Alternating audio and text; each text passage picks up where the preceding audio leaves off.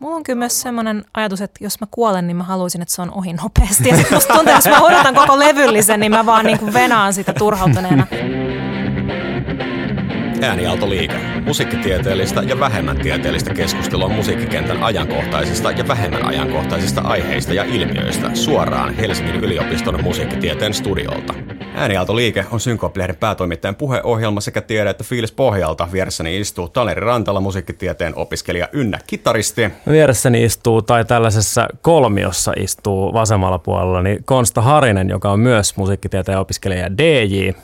Ja tuolla meillä istuu Inka Rantakallio, filosofian tohtori ja Suomen Akatemian tutkija tohtori siihen päälle. Tervetuloa. Kiitos.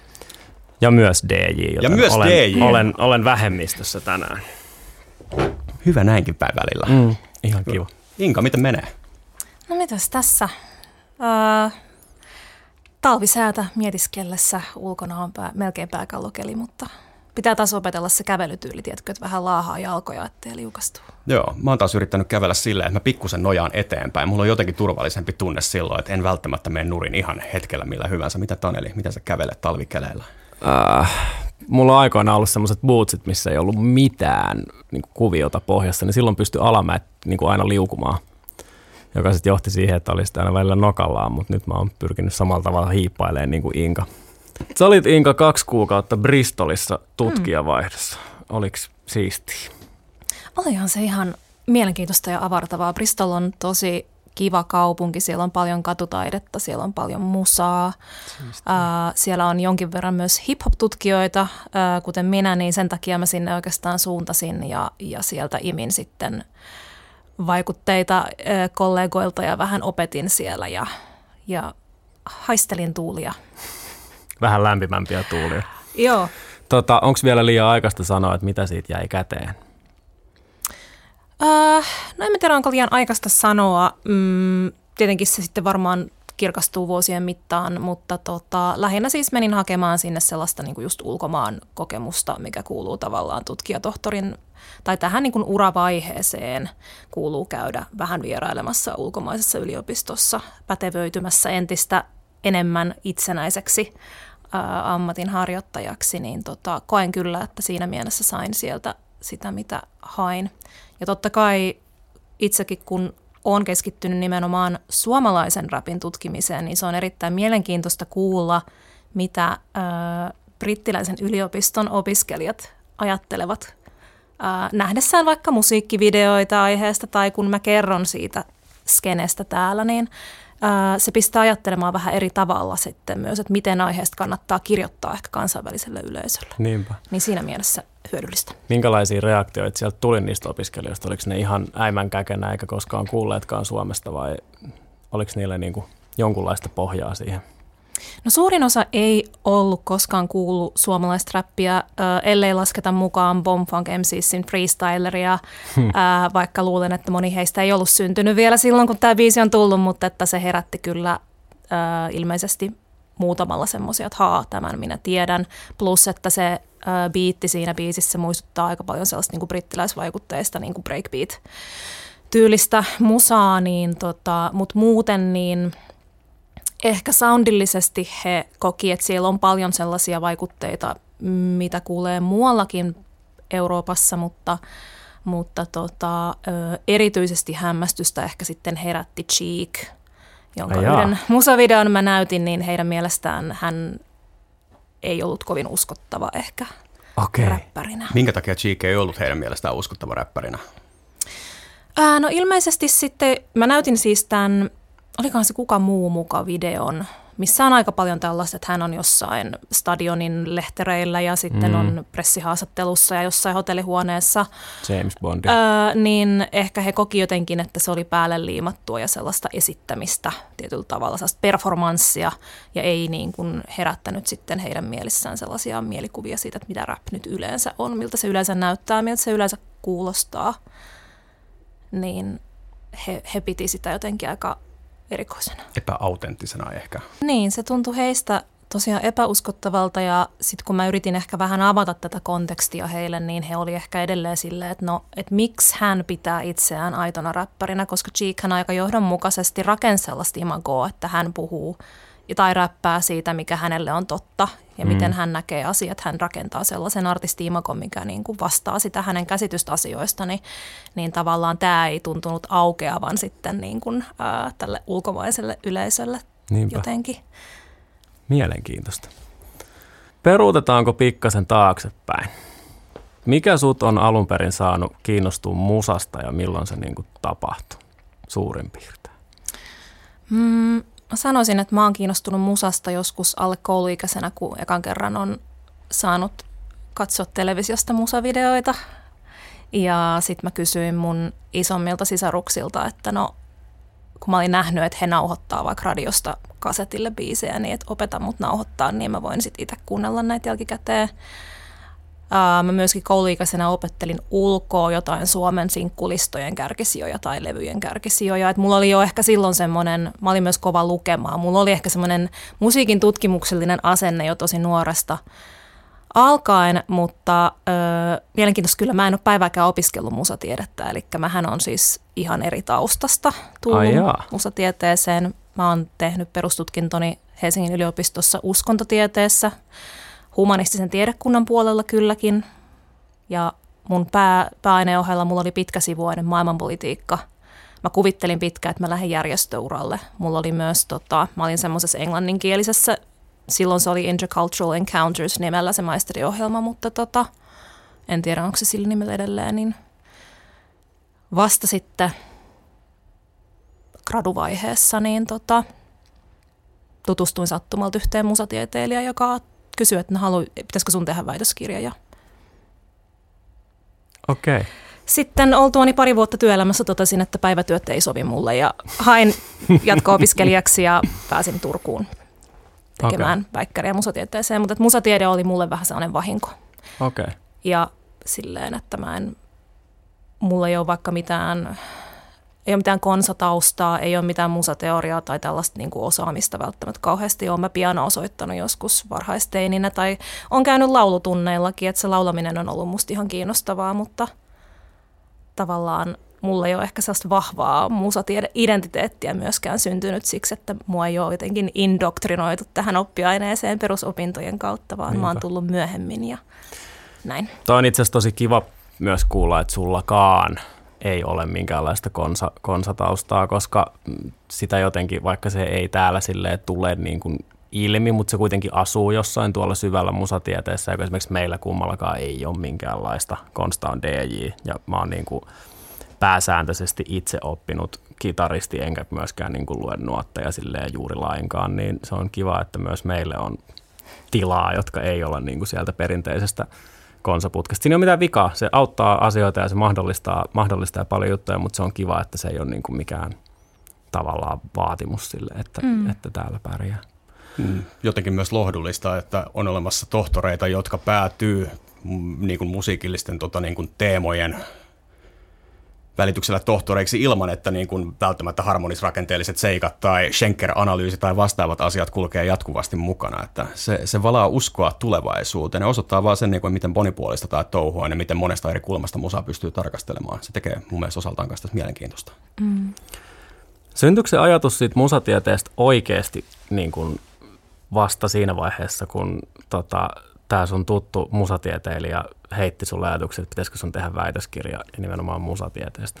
Joo, koska mä en rehellisesti muista edes tienneeni, että tämmöinen tieteenala on olemassa. Et toki mä olin varmaan silloin jo graduaikana lukenut muistaakseni vaikka jotain Adam Creamsin rappiin liittyvää tutkimusta, mutta en mä mm. niinku tiennyt, että okei, tämä on niinku oma tieteenalansa, tämä musicology ja, ja näin, että että mä tulin kyllä tosi keltanokkana sit sinne, mutta täytyy sanoa, että kyllä siinä aika nopeasti sitten, kun otti haltuun joitain vaikka populaarimusiikin tutkimuksen klassikoita ja perus semmoisia niin kuin kulttuurisen musiikin tutkimuksen teorioita, vaikka mähän on autenttisuutta paljon tutkinut, niin siitä nyt on kirjoitettu maailman sivu, niin mm. tota, siinä pääsi kyllä aika nopeasti sisään semmoiseen johonkin tieteenalan sisäisiin väittelyihin ja ehkä sitä kautta niin kuin – vaikka mä nyt sanoin jo, että ei ole semmoista suurta musiikkitiede-identiteettiä, mutta vähintään sitä pitää ehkä ymmärtää sitä tieteenalan niin jotain sisäisiä väittelyitä tai tällaista niin kuin historiaa, että,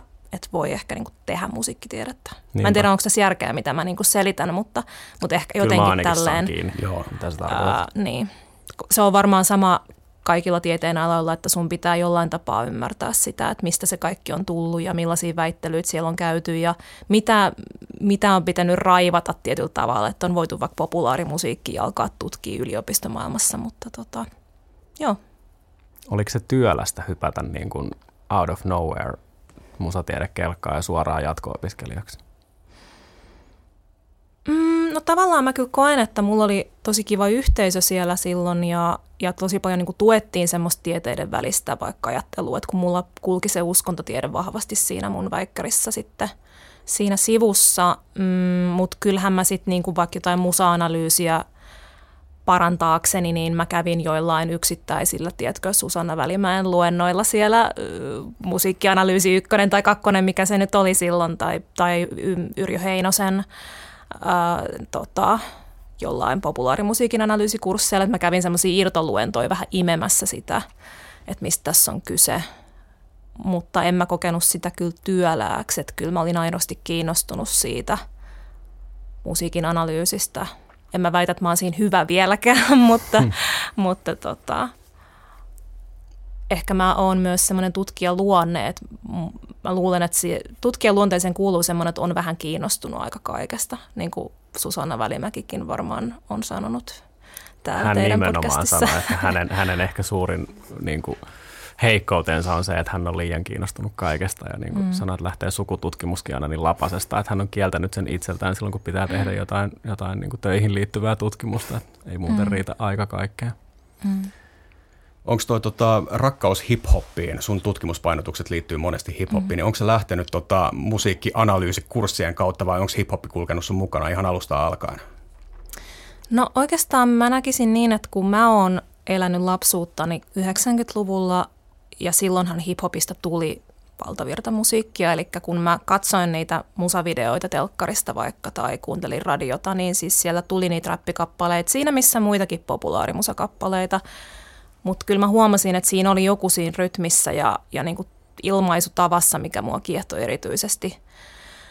Mm, että sitten oikeastaan vasta kun mä aloin kuuntelemaan suomirappia enemmän siinä 2000- ja 2010-luvun vaihteessa, niin sitten äh, kuunnellessani esimerkiksi Julma Henrin silloista tuotantoa, niin mä olin hyvin kiinnostunut siitä, miten paljon siellä tuli tämmöisiä vähän niin kuin hindulaisia ja buddhalaisia ja New Age-tyylisiä näkemyksiä – niin uskontotieteilijänä heräsin jotenkin, että tätä olisi kiinnostavaa ehkä analysoida. Suomirapista ei oikeastaan ollut vielä kauheasti julkaistu tutkimusta silloin reilu kymmenen vuotta sitten. Et Elina Vestisen väitöskirja, mikä on ensimmäinen suomirappiväitöskirja, sehän tuli vasta 2014 ja näin, niin siinä tuli ehkä joku semmoinen, että okei, tässä on selvästi joku iso tutkimusaukko, no mä kuuntelen tätä musaa anyway, koska se on musta kiinnostavaa, niin pitäisikö mun vaikka tehdä tästä väitöskirja? Ja sitten siihen tuli muutama muukin artisti toki, ketä tutkin siinä samassa, mutta että jotenkin toi niin kuin maailmankatsomukset tämän hetken länsimaisessa yhteiskunnassa, uushenkisyys ja sitten siihen tuli se ateismi toisena teemana, niin se lähti ehkä jostain semmoisesta omista kuuntelutottumuksista ja sitten sitä kautta sitä alkoi tutkia. Koska harva meistä varmaan haluaa kirjoittaa graduakaan aiheesta, mikä ei kiinnosta. Puhumattakaan, että sitten väitöskirjan tekisi niin kuin musasta, joka ei ole aidosti niin kuin kiinnostavaa kuunnella niin se tuntui niin kuin luontevalta sillä se valinta.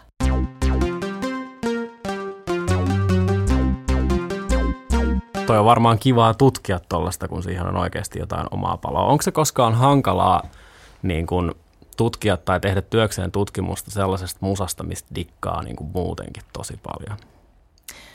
No kyllä mä jollain tapaa koen, että mä oon räpin pilannut iteltäni, koska the more no you know. Niin. Äh, ehkä tässä on myös se, että mulla on tapahtunut jonkinlainen feministinen herääminen näiden vuosien aikana, jolloin mä pohdin kriittisemmin myös sitä sisältöä. Räpissä nyt on kuitenkin tosi paljon kaikenlaista, mutta siellä on myös varsinkin valtavirta rapissa aika paljon sellaista niin kuin seksististä sisältöä, niin tota, siinä, missä ehkä taviskuuntelijana voi jotenkin paremmin jotenkin ohittaa ehkä tiettyjä sisältöjä, niin mä koen, että jos on musiikin tutkija ja sitten jos se on vielä just se sun erikoisala, niin sitä väkisinkin rupeaa kuuntelemaan aika paljon analyyttisemmin. Mm. Että mä koen, että se on jonkinlainen ammattitauti. Ja mä koen, että se liittyy, se, se tapahtuu myös DJ-nä itse asiassa, että jos mä menen vapaa-ajalla niin johonkin paikkaan, missä soitetaan samantyylistä musaa, mitä mä itse soitan, niin mun on vaikea keskittyä mun vierustoverijuttuihin, koska mä alan kuuntelemaan automaattisesti, että miten tämä miksaa, mitä biisejä se soittaa, aa, kenes biisi tämä olikaan. Kun taas jos mä menen äh, klubille, missä soitetaan musaa, mistä mä dikkaan, mutta joka ei liity millään tavalla mihinkään, mitä mä itse soitan tai tutkin, niin mä voin vapautua ihan eri tavalla. Mm. Tunnistan. Oletko löytänyt jotain muuta sit siihen tilalle, jos räppi on mennyt niin kuin duunihommiksi vai taiteilet mm. se jossain siinä välissä? No se, mitä mä nyt soitan DJnä, mä soitan tota, aika paljon tämän hetken afropoppia ja sitten toisaalta R&Btä. Mutta nekin kyllä houkuttaisi mua tutkimusaiheena tosi paljon, että sitten mä nyt mietin sitä, punnitsen sitä, että onko se niinku sen arvosta. Mutta tota, toisaalta ne on esimerkiksi semmoisia, no R&B varsinkin, että siitä ei oikeastaan ole juurikaan tutkimusta, ei meillä eikä muualla, niin siinä on myös semmoinen iso tutkimusaukko, että sillä se houkuttaisi. Nyt mä toivon, että joku ei vie tätä aihetta multa ennen kuin mä en itse kirjoittaa siitä, mutta, mutta tota, joo ja siis totta kai ylipäätään mm, ehkä mä oon kuitenkin luonteeltani semmoinen, että mä jossain vaiheessa kyllästyn joihinkin asioihin, että mä en ehkä sillä aikaa näe, että mä voisin pelkkää räppiä tutkimalla tehdä loppu urani, mm. jos mulla nyt käy niin hyvin, että mä saan lisää tutkimusrahoitusta ja, tai vaikka jonkun työn yliopistolta tai näin, että kyllä siinä ehkä pitää laajentaa vähän muihin genreihin ja se on musta tosi ok. Niinpä, jep. Ja niinhän se tuntuu aika monella olevan kyllä, että siellä mm. on tehty kaikenlaista ja, ja niinhän, se, niinhän mm. se pitääkin. Niinpä. Mitäs toi DJ-homma, kauan sä oot tehnyt sitä ja mistä se on lähtenyt? No DJ mä oon ollut vuodesta 2018 ja se lähti radioduunien kautta, eli mm, mun, kai mä voin sanoa, että mun entinen opiskelija, mutta siis Turku-aikoina äh, eräs DJ äh, Mikko Mäkelä teki mulle yhden kurssisuorituksen – ja sitten hän alkoi myöhemmin tehdä Bassoradiolla Rap Scholar-nimistä ohjelmaa, öö, muistaakseni 2015 syksyllä. Ja noin vuotta myöhemmin niin hän sitten otti yhteyttä muuhun, että haluaisinko mä alkaa tehdä hänen kanssa sitä ohjelmaa. Ja mun ensimmäinen ajatus oli, että hell no, koska mä en ole luonteeltani ehkä sellainen, joka tykkää tuoda itseään esiin. Se ei tuu multa luontaisesti, kun sitten taas mä näen, varsinkin nyky, nykyään tuntuu, että mulla on paljon artistiystäviä – mä näen, että heis on se palo olla esillä ja esiintyä muille ihmiselle. Niin tota, mutta sitten mä kuitenkin mietin, että okei, no mä tapaan hänet, mä sanon, että mitä mulla olisi ehkä annettavaa, että kun mä en ollut siinä vaiheessa DJ tai näin, että mun kiinnostus oli siellä vahvasti, mikä on rapin yhteiskunnallinen rooli, niin tota, tavattiin Mikon kanssa ja sitten tehtiin vähän niin kuin, en tiedä voisiko pitää koelähetyksen, mutta tehtiin yksi lähetys yhdessä niin tota, siitä se sitten lähti ja mä tein kolme vuotta sitten kerran viikossa. No ensi alkuun taisin olla joka toinen viikko, mutta puoli vuotta myöhemmin mä olin joka maanantai sit passolla tekemässä kahden tunnin live-ohjelmaa.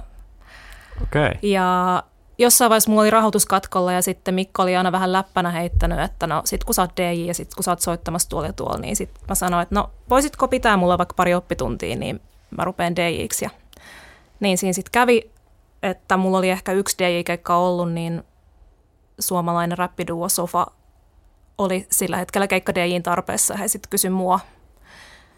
Ja heidän kanssa mä oon nyt sitten kanssa tässä 5-6 vuotta kiertänyt festarilavoja ja klubeja ja näin. Että siitä tulikin aika iso osa sitten sitä mun arkea. Niinpä. Tätä äänittäessä eikö Sofan viimeinen keikka just ollut Tavastialla? Ei ole vielä viimeinen. Meillä on vielä kolme jäljellä. Okay. Ja, ehkä, ja sä oot siellä myös? Siellä olen myös, joo. Kyllä mä oon ollut vakiokalustoa siitä lähtien, kun mä siihen hommaan lähdin. Ja se on ollut tosi opettavaista ja hauskaa ja erittäin avartavaa. Ihan varmasti. Mistä sun DJ-nimi DJ Shy Girl tulee? Jotakin näiden keskustelujen pohjalta sen kyllä pystyy paikantamaan, mutta jos haluat antaa oman näkemyksesi mm. tähän, niin kuulemme mielellämme. Se mun DJ-nimi, no se kuvastaa ehkä just sitä mun luonnetta, mitä mä sanoin, että mä en jotenkin luontaisesti tuo itseäni esille. Mutta öö, myös siis kun näitä eri nimiä pallottelin ja pohdin, niin kuuntelin siis Diana Kingin Shy Guy-biisiä ja sitten mä olin, että hei, Shy Girl. Ja sitten siihen aikaan oli vielä tota, tapana, oli moni räppimimme, jotka jenkeistäkin, jotka tiputti sen i-kirjaimen siitä girl-sanasta. Ja sitten mä ajattelin, että tämähän on tälleen shy girl, niin kuin kolme kirjainta, kolme kirjainta. Ei siinä ole mitään sen kummempaa. Joo. Te, ootko tehnyt pelkästään sofan keikka vai soitat sä muuallakin? No siis meillä on oma klubi yhden kollegan kanssa nyt tuolla kuudennen linjalla Helsingissä ja sitten on tullut tehtyä kyllä jotain muitakin keikkoja DJnä. Mm-hmm. Sen lisäksi mä oon, jos joku muu, joku rappikollega on pyytänyt, niin mä oon saattanut tehdä sitten. Esimerkiksi on ollut Jebojahin DJitä duuraamassa tai on ollut Matriarkaatin levyjulkkarikeikalla DJnä tai et sanotaan, että noin kymmenkunta artistia, keille mä oon sit niinku saattanut, että jos he on pyytänyt, että hei, mulla olisi tarve, voitko tulla, niin on tullut sitten keikkadeiksi.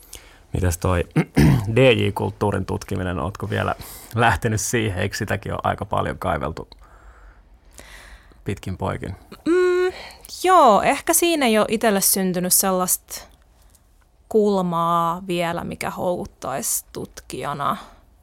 Et myönnän, että jos mä törmään muihin jotka tutkii DJ-kulttuuria, niin mä oon tosi kiinnostunut niistä ja haluan lukea niistä, mutta, mutta tota, mm, ehkä siinä on myös se, että että just se, että kun mä en ole räppäri, niin mä koen, että mä voin tutkia räppäreitä, mutta kun mä oon DJ, niin se tulee jotenkin sille ehkä liian lähelle. Ja sit siitä mun on niinku vaikea. Mä oon yrittänyt jotenkin, että pitäisikö mun tehdä vähän autoetnografiaa kun mä kuitenkin räppääviä naisia on nyt tutkinut ja on heidän kanssa tehnyt töitä, mutta sitten jotenkin toi on ehkä semmoinen, että sitten sit mun pitäisi löytää joku muu kulma siihen, että ei minun DJ-toimintani, vaan muiden. Mm, niinpä. Mä en ole oikeasti rehellisesti miettinyt tota, että et miksi ei. Tai niin kuin, oon mä joskus ehkä kertaalle ja sitten jotenkin ohittanut sen, että ei, tässä on tärkeämpiäkin asioita, mitä pitää tutkia. no, mutta ehkä joskus. Ehkä sehän joskus, en iso, pois. Sehän on kuitenkin iso, iso ala sekin.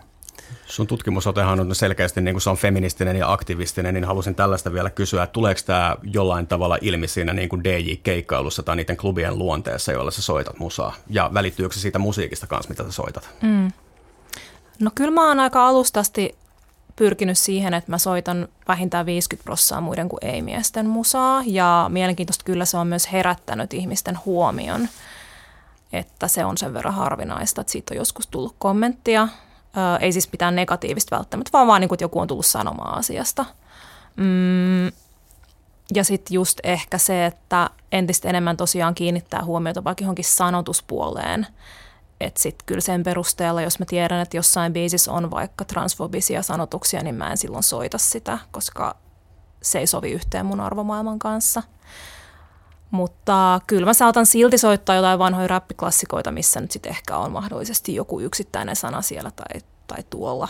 Että se on vähän sellaista taiteilua. Monestihan puhutaan niin sanotusti huonoista feministeistä, että ei niin kuin aina elä täydellisesti, ei aina toimi täydellisesti. Ja sitten tavallaan musta se olisi aika tylsä tapa myöskin olla olemassa, koska siinä sä ehkä alat jo menettää jotain sellaista inhimillisyyttä ja mahdollisuutta niin kuin elää hetkessä ja ehkä tehdä virheitä. Ainahan me ei, ei me kaikki osa, niin kuin, onnistuta täydellisesti koko ajan. Et joskus vahingossa vaikka saattaa soittaa jonkun biisin, että ei vitsi, mä en muistanutkaan, että tässä on tämmöinen kohta. Niin mä en ehkä, mun oma feminismi ei ole sellaista, ettei sallisi niin virheille tai jollekin joustavuudelle tilanteessa elämiselle niin kuin tilaa.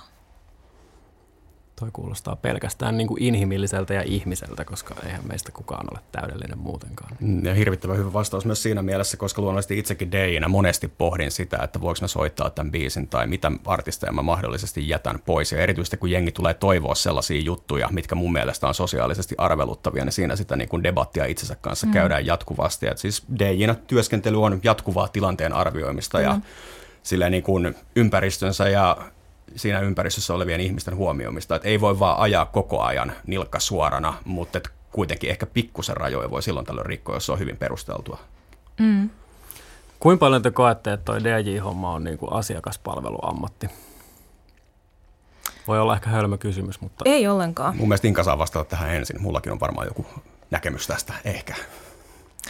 Mm, mä sanoisin, että se riippuu vähän, että missä kontekstissa ollaan esiintymässä. Et jos mä oon vaikka omalla klubilla, niin kyllä mä aika lailla soitan tasan sitä, mitä mä haluan. Jos joku tulee toivoa vaikka biisiä ja mulla on sen artistin biisejä, että mä itsekin dikkaan, niin totta kai ei mulla ole mitään ongelmaa ottaa sitä toivetta vastaan. Mutta sitten jos tullaan toivomaan jonkun täysin eri genreen kuuluvan artistin biisiä, joka ei sovi sen illan luonteeseen eikä sen klubin luonteeseen, niin en mä rupea silloin pelkästään sen takia ensinnäkään, no joo, tässä on jo niinku ihan puhutaan siis tietyistä luvista, että sä et saa DJinä vaan laittaa Spotify soimaan klubilla, se ei kuulu sun DJ-lisenssiin. Mutta tota, tämä nyt on niinku yksi aspekti siitä. Mutta sitten varsinkin mä ajattelen näin, että jos mut on puukattu vaikka yksityistilaisuuteen, niin mä toivon jo etukäteen, että mulle annetaan jotain ohjeita siitä, että mikä tämän tilaisuuden luonne on. Öö, ollaanko siellä vaikka tanssimassa ensisijaisesti vai onko tämä enemmän semmoinen, että nyt chillataan, niin kyllä mä sillä tavalla niin kuin pohdin, tota, niin kuin, että tässä on joku asiakas, joka haluaa just mut, niin mä toivon, että mä pystyn toimittaa sitten sellaisen niin kuin repertuaarin musiikki, että ihmiset on iloisia ja tyytyväisiä ja haluaa vaikka pukata uudestaankin. Niinpä. Mulla ei ole itse asiassa tähän yhtään mitään lisättävää. Siis pyöritän itse tällaista emodisko-nimistä asiaa, jossa soitetaan kaikenlaista post-hardcoresta pop-punkkiin ja metalcoreen ja näin edelleen. Ja kuten Inkakin sanoi, niin kuin, että jos joku tulee kysymään jotain näihin genreihin ja niin kuin emosateen varjon alle liittyvää, niin totta kai sitä soitetaan, jos se löytyy katalogista. Ja tämä itse asiassa tämä Spotify-juttu on mun mielestä mielenkiintoinen, koska monet klubilla käyvistä tuntuu ajattelevan, että hei, DJ on yhtä kuin Spotify, mm. että niin kuin kaikki maailman biisit löytyy ja niin kuin mitä tahansa voi toivoa ja näin, mutta sehän ei totta kai pidä paikkaansa, koska musa ostetaan laillisin keinoin vaikka iTunesista tai levykaupasta ja näin edelleen, niin koskaan ei ole kaikkea mahdollista saatavilla ja kaiken mahdollisen soittaminen ylipäänsä on välttämättä mielekästä ja tarkoituksenmukaista. Mutta joo, toi, ehkä toi asiakaspalvelu kaikista konkreettisimmin tulee siinä yksityistilaisuus ympäristössä esiin. Ja sitten kanssa siinä mielessä, niin kuin, että asiakkaallakin on jonkinnäköinen velvollisuus vastata siitä, että homma menee hyvin, koska mä oon pari kertaa ollut yksityistilaisuuksissa, joihin mä oon vähän niin kuin vaan pamahtanut paikalle. Minkäännäköistä ennakkokonsultointia ei ole ollut saatavilla, että hei, mitä te haluatte kuulla. Ja niin kuin huolimatta siitä, mitä keikoista on maksettu, niin niistä illoista kyllä on jäänyt pelkästään paha maku suuhun, kun niin kuin meet sinne ja oletat soittavasi niin kuin ihan järisyttävän kovia lekoja, mutta sitten niin kuin jengi tulee sanoa sulle silleen, että soita jotain hyvää, niin ne on todella epäkiitollisia tilanteita. Et ehkä Joo. se asiakaspalvelu aspekti tulee nimenomaan yksityistilaisuuksissa esiin. Emodiskos mä oon kuningas ja mä saan päättää, mitä soitetaan ja se on siistiä, mutta totta kai sielläkin palvellaan asiakkaita siinä määrin, kun se on genre-rajojen sisällä siistiä ja hyvä juttu, mutta minä loppupeleissä kumppaneeni päätän, että mikä, mikä tänään soi. Se on myös vähän niin kuin mun, mun tietyllä tavalla artistiuden ilmaisua ja persoonallisuuden tuomista esiin. Ja sekin on tärkeää, kun tehdään leimallisesti jotain tiettyä klubia. Tää, nyt, mennään, nyt mennään syvälle DJyteen, mutta kun täällä nyt on enemmistö DJtä, niin anti, anti mennä vaan. Toi oli musta mielenkiintoinen pointti, toi artistius.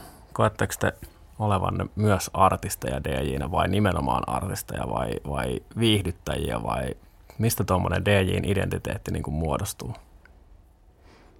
Vastaanko mä. Vastaan, vastaan, vastaan. Koska mä oon itse asiassa miettinyt tätä, kun multa aika usein kysytään, että no räppääkö sä itse tai haluaisitko sä räppää itse? Ja mä oon todennut, että ei, mulla ei ole niinku tullut minkäänlaisia tarpeita alkaa itse luoda musaa.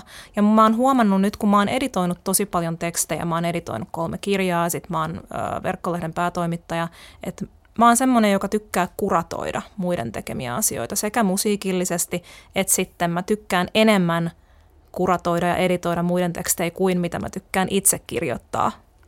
Niin kuin, vaikka mä oonkin tutkija, siis toki siihen kuuluu kirjoittaminen, en mä sitä vihaa missään nimessä, mutta mä koen, että mä oon vahvimmillani silloin, kun mä kuratoin muiden tuottamaa tietoa. Ja sen takia se radion tekeminen oli musta kans kivaa, koska siellähän mä sitten kävin paljon läpi jotain muiden tekemiä tutkimuksia ja, ja tota, kuratoin vieraita tietenkin ja näin poispäin. Niin, niin siinä mä jotenkin koen olevani ehkä hyvä.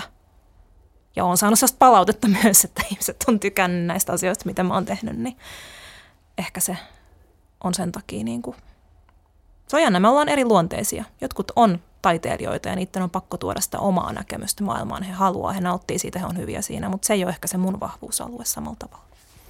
Tunnistan, koska ajattelen itse ihan samalla tavalla täältä eri kulmasta käsin just kaikesta soittamisesta, että mä oon niin kuin hyvä sovittaa ja soittaa muiden musaa ja niin kuin kokoamaan tommosia juttuja, mutta ei mua koskaan ihan hirveästi kiinnostanut silleen säveltää ja musta nimenomaan tuntuu itsestäni siltä, että mulla ei niin kuin tossa suhteessa ole hirveästi annettavaa tai niin kuin haluakaan siihen. Tai ei mulla ole niin kuin asiaa, mutta sitten kun kyse on just tommosesta, niin sit kyllä niin kuin on mm. paljonkin. Sanoisin, että DJillä on useita rooleja. Se rooli riippuu siitä, että missä niin kuin ympäristössä ollaan. Ja joskus, mulla on siis tämän emodiskon lisäksi, mulla on tämmöinen Slam Dunk-niminen klubi, jossa soitetaan kaikkea hevistä poppiin ja diskoon ja näin edelleen, niin se on ehkä enemmän viihdyttämistä. että sinne mennään ja soitetaan niin kuin kaikista kovimmat bangerit kautta aikain.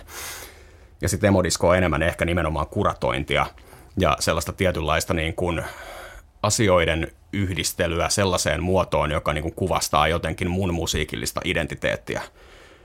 Et se ei ole säveltämistä missään tapauksessa, eikä se ole varsinaisesti niin kuin mitään niin kuin oman taiteen luomista, mutta kyllä siinä ehkä vähän artistiutta on, että siinä tuodaan olemassa olevia elementtejä sellaiseen yhdisteltyyn muotoon, joka ehkä kuvastaa jotenkin minua ja minun musiikillista sieluani. Niin tästä näkökulmasta ehkä, niin se on tietyllä lailla myös artistiutta. Ja se mun pitää kyllä lisää, että silloin kun osaa miksaa hyvin, niin kuin vaikka kaksi aika yllättävää biisiä yhteen, ja siitä tavallaan syntyy uusi biisi, niin kyllä se on aika kutkuttavaa. Ja sillä se artistius ehkä liittyy kyllä siihen, että sä luot kuitenkin jotain uutta. Ehdottomasti. Ja yllätät ihmisiä myös. Toi ja on se, on, se on paras tunne, kun ihmiset alkaa huutaa tai alkaa laulaa mukana elää parasta elämäänsä. Siksi, että sä oot valinnut just ne biisit siihen. Nimenomaan. Ja siinä se DJin käsityötaito kanssa ehdottomasti tulee. Ja käsityötaito mun mielestä liittyy myös niin kuin ihan siis niin kuin sanotaan musiikin soittamisen soittimilla ja niin kuin luomiseen soittimilla. Että kyllä nämä niin kuin kaksi asiaa, niin ei, tai siis DJius ja artistius, niin kyllä ne, niin kuin, kyllä ne kättelee. Ne tulee jossain tuolla niin kuin puolivälissä toisensa vastaan. Mm. Ymmärrän, tai niin kuin pystyn taas jälleen kerran omasta kulmastani samaistumaan, koska mä oon siis soittanut monta sataa niin kuin trubakeikkaa duona mun kaverin kanssa. Ja me silleen aikoinaan tehtiin aika tiukkoja settilistoja, kun aloitettiin, mutta sitten sitä mukaan, kun tuli kilsoja ja keikkoja ja alkoi olla vähän pelisilmää, niin me lopetettiin niiden settilistojen niin kuin tekeminen. Me otettiin joku semmoinen harva runko ja sitten vedettiin kaikki loput niin kuin lennosta ihan sen niin kuin tunnelman ja tilanteen mukaan mikä on aika lähellä kyllä jo sitten niin DJin hommaa kanssa. Et siinähän pitää sen, sen yleisön ja sen tilaisuuden ja sen tunnelman lukeminen on varmaan niin tuommoisissa klubiolosuhteissa melkein se tärkein homma. Mutta kun puhuttiin DJiden rooleista, niin tota, kiusaan teitä nyt vielä sen verran, että mä en tiedä, että oot sä ollut Konsta koskaan niin kuin minkään artistin DJinä, mutta millaista hommaa se on, kun sä oot tehnyt sitä tosi pitkään? Mm. No toki mä tuplaan jonkun verran, varsinkin siis sofa, koska mä nyt tunnen ne biisit niin hyvin, öm, mutta kyllä mä ajattelen, mä rinnastan itseni tavallaan niin kuin roudareihin ja teknikoihin ja muihin tällaisiin, jotka niin kuin mahdollistaa ne puitteet siinä sen esityksen ympärillä. Ja tota, tykkään olla siis niin kuin taka-alalla tässäkin asiassa tietyllä tavalla, mutta sitten kyllähän se on aika tärkeä rooli, että sä huolehdit vaikka siitä, että pysytään aikataulussa. Esimerkiksi festareilla slotit on tosi tiukkoja, niitä ei voi ylittää, että sitten vedetään virrat pois. Niin, niin sillä lailla mä niin ajattelen, että mä samaistun enemmän niihin, jotka mahdollistaa sen siellä taustalla. Mutta sä oot kumminkin lavalla siinä. Joo, siis käytännössä aina.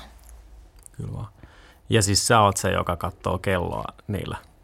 No sofan kanssa Verralla. ainakin jo. Enkä mä usko, että nämä muutkin on kyllä niin keskittyneet siihen esiintymiseen ja, ja niin kuin, että muistavat sanat ja kaikki näin, niin mm. se olisi aika paljon vaadittu, että jaksaisi muistaisi katsoa kelloa siinä samalla. Että.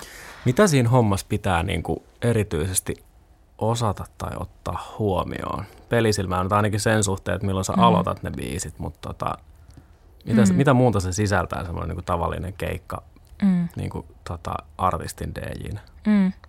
No ihan semmoiset tekniset asiat tietenkin, että tota, no mulla on kyllä oma DJ-kontrolleri, mutta se on sen verran painava ja kömpelö kuljettaa, että yleensä mä elän backlineilla, mikä tota, nykyään alkaa festareillakin olla jo DJ backline. Ei ollut ehkä viisi vuotta sitten välttämättä, mutta nykyään on. Eli etukäteen selvitetään, että no mikä, meillä on joku rideris tietenkin toive, mutta yleensä se on ehkä vähän sinne päin, niin hmm. silleen selvittää etukäteen, että okei, kai tämä nyt on se, mitä mä tarviin Mulla saattaa olla varalla mukana läppäri, että jos joskus on käynyt niinkin, että ollaan tultu paikalle ja mulla on uspitikku, missä on ne taustaraidat ja sitten se ei ole jostain syystä on joko niin vanha laite tai tapahtuu jotain muuta, että sitten tarviikin jonkun backupin, niin tota, tuommoisia teknisiä juttuja. No tietenkin settilista pitää miettiä etukäteen, että tota, tähän muuta. Millä um, sä soitat ne biisit? Mitä? Yleensä CDJillä. Okei. että kun ne on tikulla, niin tikku kiinni vaan. Ja, ja sitten se, mitä mä teen siinä live-tilanteessa, esimerkiksi sofalla, kun on kuitenkin ollut vähän eri tuottajia matkan varrella ja näin, ne on vähän eri tasoille masteroitu ne biisit, niin mä ristikuuntelen niitä, ettei toinen tausta lähde ihan hirveän lujaa ja sitten seuraava biisi lähtee tosi hiljaa. Mm, niinpä. Että tota, et tollainen rooli esimerkiksi mulla on siinä. Joo. Ja se tietenkin, että miten enemmän just niitä kilsoja on takana ja muuta, niin kyllähän siinä nyt vähän just oppii sen, että näin, niin tämä on tämä biisi, tämä lähtee aina aika kovaa. No, lasketaan vähän geiniä val- tässä valmiiksi ja kuuntelee vielä. Ja...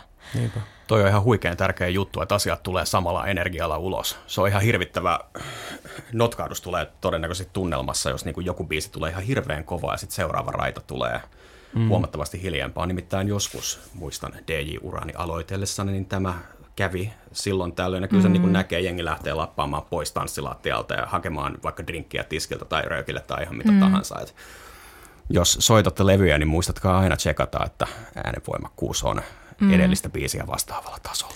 Tuleeko ne yleensä, niin kun, soitat se, niin kun, onko sulla vain joku yksi master track vai onko ne jotain moniraita keitoksia, mitkä sitten ajetaan jotenkin jollain jonnekin vai onko se vaan niin yksi raita, mikä se tausta on? Öö, jos mä ymmärrän kysymyksen, niin siis se on yksi raita. Se on Joo. yksi taustaraita, missä on niin kuin sekä se biitti että sit mahdolliset singbackit. Joo, just, just tota mä hain, koska osa, tai niin kuin tuolla bändimaailmassa kaikki taustaraidat yleensä tulee niin kuin suoraan jostain Davista, jostain Logicista tai jostain silleen, että ne tulee sitten omilla raidoillaan, mutta tota, toi mua kiinnosti vaan, että onko se niin kuin samalla tavalla siellä vai onko se vain yksi koska ei sillä periaatteessa ole mitään väliä. Se on melkein parempi, että se on yksi, koska sit siellä ei voi kukaan paikallinen miksaaja tai muu niin kuin turata omiaan, omiaan sinne väliin, vaan että se pysyy sellaisena kuin pitääkin.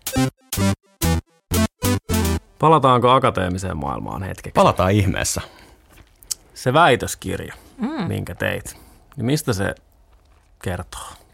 No Mitä otsi- sä tutkit? Otsikko oli uushenkisyys, ateismi ja autenttisuus Suomirapin undergroundissa ja siinä mulla oli keisseinä tosiaan aiemmin mainittu Julma Henry, äh, Ameba, Kid eli DJ Creedlock ja sitten RPK oli vähän niin kuin Julma Henrin kanssa osana tätä Eurocrack duoa, että he teki silloin aktiivisesti sitä. Ja tota, äh, näistä sitten niin mua oli kiinnostanut se, että kun Julma Henri esimerkiksi oli jo tuonut ilmi haastatteluissaan ja olisikohan Kidikin tuonut e- esiin niin kuin sitä, että he tekevät musaa, mikä heijastaa heidän omia maailmankatsomuksiaan. Musta tämä oli tosi mielenkiintoista, että artisti haluaa tuoda näinkin tietyllä tavalla henkilökohtaisia asioita ehkä musiikkiin. Ja vaikka Julma Henri, jos miettii, että hän on aina käyttänyt vaikka maskia, että hän ei esimerkiksi naamaansa halua näyttää, siinä oli musta ehkä joku kiinnostava ristiriita myös samanaikaisesti.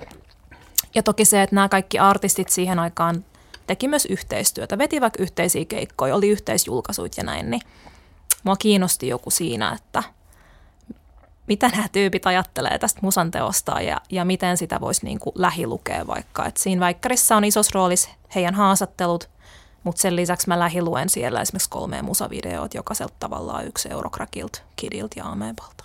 No mitä ne ajattelee siitä musanteosta? Mitä no, sä sait selville? No heille on niinku tärkeää tehdä just sellaista musaa, mitä he itse haluaa, tavallaan heidän näköistään musaa. Mm, jollain tapaa ehkä rehellistä.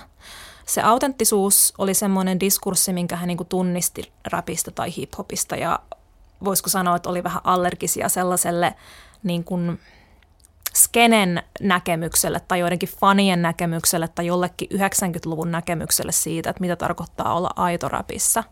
Että he ei halunnut jotenkin ottaa osaa semmoiseen niin kuin sosiokulttuuriseen käsitykseen siitä, vaan he halusivat tehdä sitä niin kuin omasta näkökulmastaan ja jollain tapaa ehkä sellaista – ylläpitäisi sellaista taiteellista vapautta, mikä tietenkin undergroundissa on ehkä eri tavalla mahdollistakin kuin sit, jos saat isolla labelillä valtavirran artisti, suhun kohdistuu aika paljon enemmän odotuksia joka suunnalta. Uh, that said, niin he kaikki oli sitä mieltä, että ei heitä haittaisi se valtavirta menestys. Että jos saisi tehdä semmoista musaa, mitä he on tähänkin asti tehneet, ja siitä dikattaisi niin paljon, että pääsisi tuonne päälavolle ja ties minne, niin se ei olisi niinku ongelma sinänsä. Että se ei niinku tavallaan jos saa tehdä musaa omilla ehdoillansa, niin, niin tota, se varmaan kyllä kelpaa ihan kaikille artisteille, Jep. jotka Jep. itse musaansa tekee. Kyllä. Kuin pitkään toi kesti toi väikkärin tekeminen? No mä aloitin 2013 ja sitten mulla oli niinku eri pituisia rahoituspätkiä, että varmaan ehkä tiedättekin, että, että vaikkarin edistyminen riippuu usein pitkälti siitä, että saako rahoitusta sille, että voi keskittyä täyspäiväisesti. No mulla oli aika hyvin rahoitusta ja tota, 2019 syksyllä sitten väittelin ja tota, tosiaan puuhailin siinä samaan aikaisesti kaikki, että mulla oli se joka viikkoinen radioshow puolet ajasta ja sitten tuli nämä DJ-keikat päälle ja aina kun joku kysyy, että haluatko kirjoittaa tuohon kirja-artikkelista, mä en osannut sanoa ei, että mä tein tavallaan kaksi väitöskirjaa samassa ajassa. Sitten mä olinkin burnoutissa vuonna 2020, mutta tota, että älkää tehkö niin kuin minä teen. mutta tota, joo, kuusi vuotta siinä meni, mikä ei edes ole lopulta niin pitkä aika, mitä nyt sitten on katsonut vierestä muita, että, että se on ihan kohtuu aika tehdä väitöskirja, monografia siis, ja siitä tuli aika pitkä myös, yli 300 sivua tai jotain Oho. sellaista. No joo, siinä on kyllä jo mittaa. Mitäs sen jälkeen? Tuliko sinulla sitten semmoinen ajatus, että tätä sä haluat tehdä niin kuin ihan työksessä, siis tutkimusta? Mm, en mä tiedä, tuliko mun sellaista ajatusta, kun en mä vieläkään tiedä, haluanko mä tehdä tätä työkseni. Ää, siinä on niin kuin hyviä ja huonoja puolia. Huono puoli on ilman muuta se rahoituksen epävarmuus. Ja ehkä tietyllä tavalla myös paineet julkaista ja, ja saada just niitä rahoituksia niin sanotusti menestyä akateemisesti. Mutta sitten mä tykkään tosi paljon siitä vapaudesta, mikä tähän liittyy niin kuin mä taisin sanoa, että mulle semmoinen ysistä viiteen työ on jotenkin aika vaikea. Mä tykkään itse itseni johtamisesta, mikä liittyy isosti siihen, että sä teet tutkimusta. Ja sitten ehkä toi, toi kun mä aloin sitten tekemään sitä DJ-hommaa Sofankaa ja, ja mä tutustuin tosi moniin naisiin, jotka räppää Suomessa, niin mulle alkoi syntyä semmoinen fiilis taas, että no hitsi kun tätä ei ole tutkittu, että no pitäisikö mun nyt sitten – Toinen asia, mihin mä olin ajautunut ehkä jollain tapaa, mm, oli nämä, niin kuin, Suomessa alkoi herää sellaiset keskustelut niin kuin rasismista ja, ja valkoisuuden normista ja muista tällaisista. Ja myös suomirapissa, niin mua alkoi kiinnostaa tämäkin, että tätä voisi ehkä niin kuin vielä penkoa enemmän ja tästä voisi niin kuin kirjoittaa ihan, ihan muutenkin, eikä vaan puhu radiossa. Mua pyydettiin välillä kommentoimaan jotain sanotuksia tai jotain, niin niin tota, päätin sitten tehdä hakemuksen Suomen Akatemialle ja, ja se meni sitten ykkösellä läpi, mikä oli tietenkin tosi kiitollista, koska ne on hirveän pitkiä, siis siitä kun sä kirjoitat sen hakemuksen, laitat sen sisään, menee melkein vuosi, tai itse menee vuosi siitä ennen kuin sä saat sen käyttöön. Okei, okay. se on niin pitkä Niin, että vaikka saisi sen tolleen ekalla hake, niin hakukerralla, niin siinä menee silti vuosi ennen kuin sä oikeasti voit alkaa käyttää sitä. Ja tällä hetkellä sä oot akatemiatutkija. Öö, tai tutkijatohtori, siis tutkijatohtori se, joo, se muuttui se rahoitusmalli nyt tänä vai viime vuonna. Et nykyään siellä ei enää ole niitä tutkijatohtorirahoituksia, mutta mä oon vielä sellaisella, se on yhteensä kolme vuotta ja mulla on nyt vielä noin vuosi jäljellä. Ja mitä sä siellä nyt teet siis? Mitä se tarkoittaa, että sulla on toi rahoitus ja sä tutkit siellä jotain? Öö, eli mä teen niinku itsenäistä tutkimusprojektia – tutkijatohtorina. Se ei mene ihan joka maassa näin, että muualla Euroopassa on usein niin, että tietenkin sulla on väitöskirja tehdä, sulla on ne ohjaajat, jotka auttaa sua ja ehkä vähän määritteleekin, että mihin suuntaan se menee. Niin nyt tutkijatohtorina kukaan ei ohjaa mua mihinkään. Mä teen täysin itsenäisesti sellaista tutkimusta, kun mä haluan. Toki mä oon jonkun niin kuin idean esittänyt, minkä pohjalta sen rahoituksen olen saanut, ja mun pitää raportoida siitä Suomen Akatemialle sitten, kun tämä loppuu, että mitä mä tein sillä rahalla mutta että mulla ei ole mitään niin kuin ohjaajaa, joka nyt sanoisi, että Inka, hei sun pitäisi keskittyä nyt enemmän tähän tai sun pitäisi julkaista tuolla, vaan mä teen itse tämän kaiken.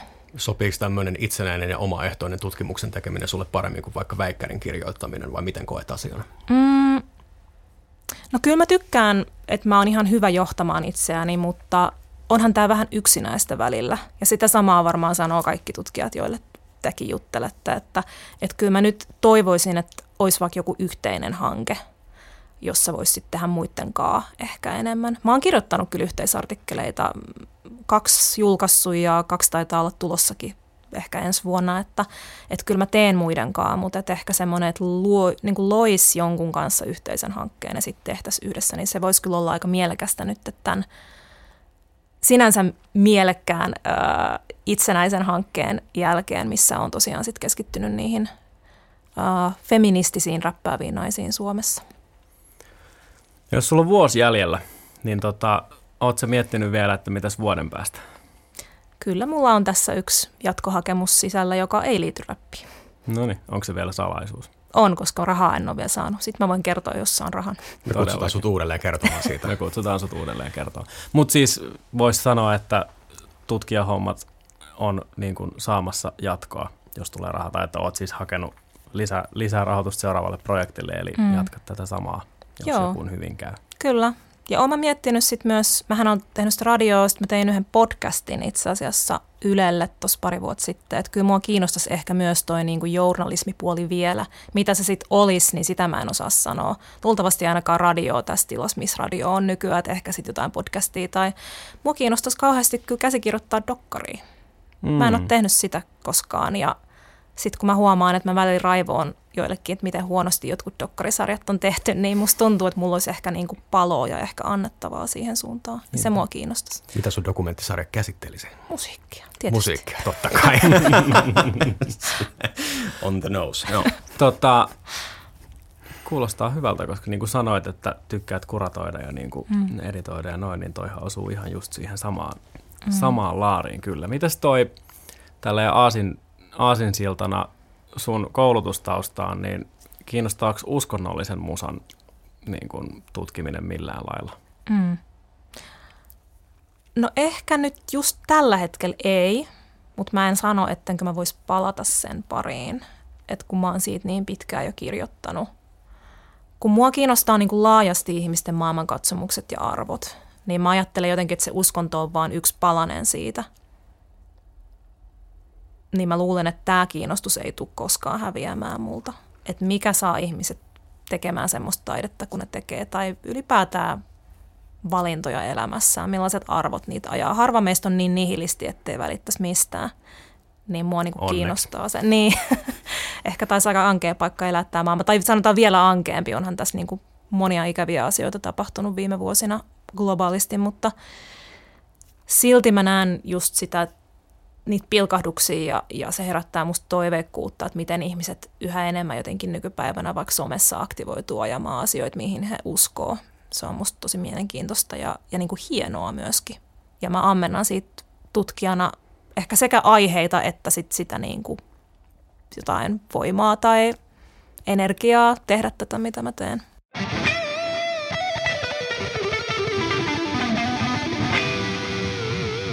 Sä oot toiminut myös musiikkikriitikkona, sä oot kirjoittanut muun muassa rumbaan.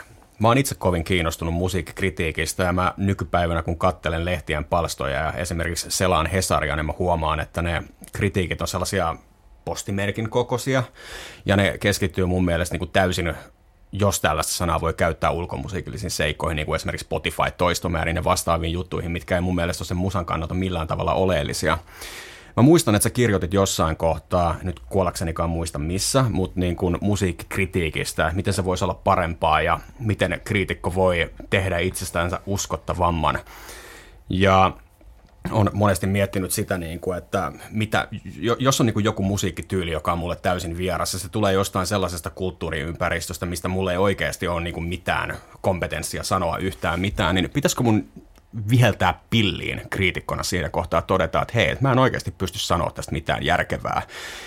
Niin kysyn sulta Inka, että missä kohtaa kriitikon pitää niin kuin todeta itselleensä, että älä kirjoita tästä, maailma on parempi paikka ilman, että sä lauot typeryyksiä? No mä luulen, että, että riippumatta siitä, onko kriitikko vai musatoimittaja noin muuten, niin tietty ehkä semmoinen itse kriittisyys, oman kompetenssin rajojen tunnistaminen on ihan hyvä, jos siis haluaa tuoda tähän maailmaan mielestään päteviä teksti- tai audiomuotoisia tuotteita. Ja ehkä se, mitä mä oon jossain vaiheessa vähän peräänkuuluttanut kriitikoilta tai toimittajilta on semmoinen niin kuin itsereflektio, että ei olla olemassa jonain objektiivisina maailmaa ylhäältä päin niin kuin tarkastelevina toimijoina, vaan että, että kaikki me tullaan just jostain taustasta. Ää, ei pelkästään siis se, että mitä musaa on kuunnellut tai mitä kirjoja on lukenut, vaan että mikä se oma positio ehkä yhteiskunnassa on, ää, mitä etuoikeuksia ehkä on ja mitä elämän kokemuksia toisaalta, koska sekin vaikuttaa siihen, että millä tavalla tätä maailmaa havainnoi. Mitä asioita jostain sanotuksista tai live-esityksestä ehkä havainnoi ja mitkä siellä koskettaa sen oman eletyn kokemuksen vuoksi. Ja mä annan tästä esimerkin, että silloin kun mä vaikka näin äh, Flowssa, oliko se 2018, kun Dreamgirls, eli tämä äh, räppi tota, porukka, joka koottiin sinne pääosin naisia, myös muunsukupuolisia räppäreitä. Monet heistä tunsin entuudestaan, niin tota, se oli musta tosi liikuttavaa, koska mä en ollut isolla lavalla koskaan nähnyt suomalaisia räppääviä naisia. Ja mä yllätyin siitä, että mä liikutuin. Ja sitten mä havaitsin, että mä en ollut ainoa, joka siitä liikuttu. Ja sitten mä päättelin, että ehkä tässä on joku semmoinen, että tämä koskettaa mua nyt eri tavalla kuin joku muu rap-porukka lavalla, koska tässä on joku mun elettyyn kokemukseen liittyvä asia, joka puhuttelee mua eri tavalla kuin se puhuttelisi jotakuta, joka ei ole samassa positiossa kuin minä. En mä siitä huolimatta ole kritiikkiä kirjoittanut Dreamgirlsista, mutta kylläkin esimerkiksi Jebojahin tuosta Elovena visuaali-EPstä esimerkiksi kirjoitin rumbaan. Ja siinä ehkä en suoraan niin pohtinut mun yhteyttä Jebojahiin, koska mä en siinä vaiheessa ollut tehnyt hänen kanssa mitään yhteistyötä. Sitten hän on ollut esimerkiksi mukana kirjassa, jonka mä oon toimittanut ja mä oon kertaalleen hänen keikkadeinäkin ollut ainakin kerran, mutta äh, pohdin siinä kyllä omaa positiotani, että miten minä äh, valkoisena suomalaisena ehkä näen asiat eri tavalla. Tai en välttämättä, tämä ei merkitse mulle niitä asioita, tämä teos, mitä tämä ehkä merkitsee – sitten vaikka jebojahin ystäväpiirissä tai, tai muille mustille ja ruskeille suomalaisille, jotka kokee, että, että he voi samaistua siihen, mitä jeboja tuo esiin musiikissa, niin miten se on niin mulle erilainen kokemus kriitikkona. Toi, mitä sanoit tuosta toimittajien itsereflektiosta, niin se pätee kyllä mun mielestä ihan kaikkeen journalismiin tosi vahvasti, että se tuntuu unohtuvan aika monelta. Tai vaikka sitä tehtäisikin, niin sitä ei tuoda ilmi eikä se välttämättä myöskään niistä teksteistä aina näytä, on tosi niin kuin tärkeä pointti tuohon liittyen. Musta tuntuu, että journalistisessa maailmassa, mä puhun tässä nyt vähän silleen haparoiden, koska mä en ole ikinä ollut ammattijournalismi, että se on ollut semmoinen mun friikku sivutyö, mutta siellä on hajontaa sen suhteen, että keiden mielestä journalistin pitäisi koko ajan tiedostaa se oma positio ja myös puhua siitä avoimesti. Ja sitten on niitä, joiden mielestä tätä ei pitäisi sotkea journalismiin ollenkaan, vaan vaan seurata niitä sääntöjä, mitä ö, on niin kuin luotu journalisteille. Onko se journalistiliitto sitten, jolla on ne ohjeet. On joo. Niin, tota, niin ehkä se on sitten myös semmoinen, että tämä niinku jakaa porukkaa. Niinpä, ihan totta. Tuosta kritiikistä, niin kun se on ollut kriisissä niin kauan kuin minä olen mitään opiskellut ja pidempäänkin. Pitkään, joo. Pitkään ja kriisi jatkuu. Kriisi on ehkä muodostunut jo normaalitilaksi. Niin mikä sun mielestä on niin kuin kritiikin paikka nykyään? Millaista sen pitäisi olla tai pitäisikö sitä olla enemmän tai vähemmän ja just, mm. että ketkä sitä voi kirjoittaa ja miksi, koska nykyäänhän me kaikki voidaan tonne soittaa internetsiin ja työntää sinne mielipiteemme. Uh, vaikea t- kysymys. Tämä on mutta... tosi vaikea, tämä vaarallinenkin kysymys mun mm. mielestä, koska mä näen, että tästä on käynyt paljon minua fiksummat ihmiset debattia tuolla somekeskusteluissa ja muissa, että mikä on ammattikriitikon paikka ja mihin heitä tarvitaan ja miksei muka kenen tahansa mielipide internetissä, jos on vaikka jonkun bändin fani, niin ole yhtä arvokas. Hmm. Mä ajattelen näin, että, että yksi tärkeä tehtävä kritiikillä on tehdä ää, taidetta ja sen paikkaa yhteiskunnassa näkyväksi. Meillä on hirveästi taidetta, josta ei tällä hetkellä kirjoita kukaan, mikä on tosi valitettavaa – koska silloin se on vähän semmoinen, että no, huudetaan metsää, mutta kukaan ei kuule, niin onko sitä niin kuin olemassa. Siis tätä mä niin kuin ehkä tällä mm. ajoin jotenkin takaa. Mm, tietenkin sitten kritiikki niin kuin ihan tekstilajina, jos ajattelee, niin hyvä kritiikki, sitä on nautinnollista lukea, siitä voi oppia, siitä voi niin kuin, se voi herättää tunteita puolesta ja vastaan. Et siinä on tietenkin sekin puoli. Tämä on niin kuin vaikea kysymys, koska mä en ole pitkään aikaa niin kuin pohtinut itse näitä niin kuin kritiikkiin liittyviä asioita. Mä en ole pitkään aikaa oikeastaan kirjoittanut siihen liittyviä, liittyviä juttuja, mutta siitä huolimatta niin ehdottomasti toivoisin, että saataisiin enemmän rahaa, että meillä olisi enemmän kritiikkiä ja sitä kautta niin kuin me tiedettäisiin enemmän, että mitä taiteen kentällä tapahtuu ja, ja millaisia teemoja siellä pyörii. Koska taide kertoo koko ajan kuitenkin yhteiskunnasta ja siitä, mitä siellä on meneillään, niin mun mielestä kritiikin rooli siinä on ehkä jotenkin välittää sit sitä viestiä kanssa. Parhaimmillaanhan kritiikki voi niin kuin johdattaa jonkun semmoisen taiteen tai teoksen tai esityksen äärelle, mikä muuten itseltä menisi ohi, kun ei mm. tiedä, että semmoinen on. Ja sitten toisaalta parhaimmillaan se voi myös varmaan avata jotain uutta siitä, mitä Ilman ei muuta. ehkä itse tajunnut. Tai mulle on ainakin käynyt monestikin niin, Joo. että mä oon käynyt katsoa vaikka jonkun teatteriesityksen ja sitten sen jälkeen lukenut siitä kirjoitetun kritiikin ja tajunnut sitten jotain, mitä on mm. miettinyt sen esityksen aikana, mutta se ei mulle auennut, että mistä joku asia johtuu, kun kaikkea ei voi tietää. Mm. Että kyllä sillä ehdottomasti paikkansa on, mutta tota, nämä kysymykset on ehkä semmoisia, mitkä ei myöskään mm. ikinä ratkee. Mm. Varsinkaan kun me eletään nykyään tosi paljon pirstaleisemmassa ja sekavammassa ja myös enemmän asioita mahdollistavassa maailmassa kuin silloin, kun ainoa kritiikki oli sanomalehdissä. Kyllä. Ja ehkä toi, mitä sanoit siitä, että tuo esiin ehkä jonkun asian, mitä ei välttämättä jostain taideteoksesta ole tajunnut, niin yksi syy, miksi mä aikoinaan otin silloiseen rumban päätoimittajaan Jukka Hätiseen, Hätiseen yhteyttä ja kysyin, että no mua kiinnostaisi ehkä kirjoittaa kritiikkejä rumpaan, että olisiko tällaiselle tilausta. Oli juuri se, että mä näin, että oli paljon, ei pelkästään Suomessa, vaan maailmallakin nousevia räppääviä naisia, ja musta tuntui, että heidän tekemisiään ei huomioida vielä riittävästi, ja mä koin, että mulla oli ehkä jotain sanottavaa aiheeseen, jotain näkökulmia, mitä mä en vielä nähnyt, niin se ehkä ajoi mut sitten sille tielle. Avarsko se sitten sun niin kuin, omaa maailmaa myös, kun niitä kirjoitti? No kyllähän se on niin kuin jonkinlainen ainakin uuden tekstilajin haltuun ottaminen, että et ei mulla siinä vaiheessa ehkä ollut kahti kokemusta siitä. Joten kiitos vaan Jukalle terveisiä, että otit vaan niin kuin keltanokan kirjoittamaan aiheesta tota jotain, mutta toki ne on sitten niin kuin toimituksessa käyty läpi, etten mä oon mitään ihan typerää sinne kirjoittanut, niin sikäli. Mielestäni aina oppii uutta, kun kirjoittaa. Ihan sama mistä ja mihin genreen. Se on ihan totta. Oletko kriitikkona joutunut paljon kamppailemaan siellä toimituksessa? Saat sun niin kuin keskeiset musiikilliset mielenkiinnon kohteet nostettua ihan julkaistavaksi ja näin edelleen, vai onko se ollut suhteellisen vaivatonta? Kyllä mä koen, että se on ollut vaivatonta, koska räppi on ollut niin iso ilmiö tässä viimeiset 10-15 vuotta, että ei ole kyllä ikinä tarvinnut perustella sitä, että miksi räpistä pitäisi kirjoittaa. Se on ollut ihan itsestään selvää kaikille, että minkä takia. Et ehkä jos olisi ollut joku marginaalisempi genre, se olisi voinut olla eri juttu. Samaten mä koen, että nyt kun itseäni on kiinnostanut vaikka feministiset teemat rapissa tai rappia tekevät naiset, niin tässä on tapahtunut jotain yhteiskunnallista liikehdintää myös siihen suuntaan, että, että feminismiä pidetään relevanttina niin kuin kulttuurisena ilmiönä ja näkökulmana siihen, mitä maailmassa tapahtuu, niin on ehkä helpompi tuoda myös niitä näkökulmia niin kuin esiin eri konteksteissa.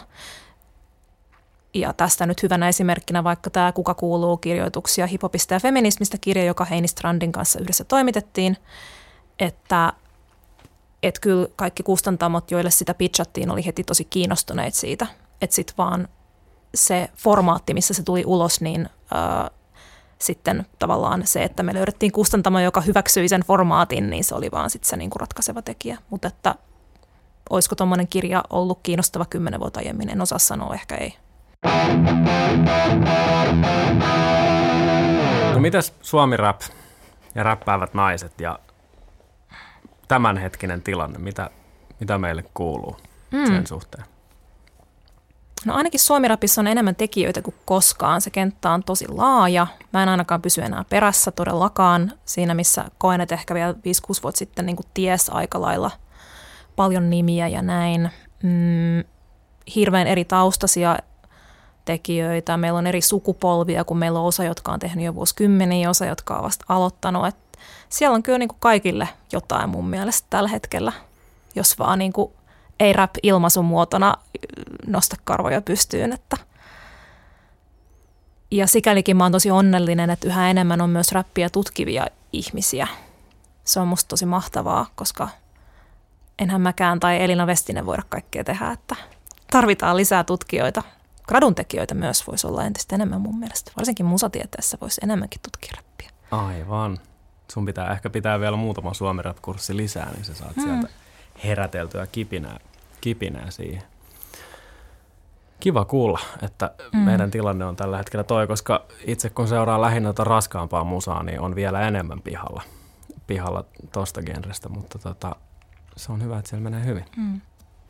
Ja se on myös kiinnostavaa, että jos niin kun vaikka viisi vuotta sitten oli tosi selkeää, että mainstreamissa oli lähinnä vaikka valkoisia heteromiehiä, niin tavallaan se koko, ainakin mun ymmärrys siitä, että mitä mainstream edes tarkoittaa, niin on ehkä vähän muuttunut. Että se voikin tarkoittaa sitä, että kuka striimaa eniten Spotifyssa. Se ei välttämättä tarkoita enää sitä, että jolla on areenakeikkoja ja joka on vain elämässä tai muussa primetime-telkkariohjelmassa.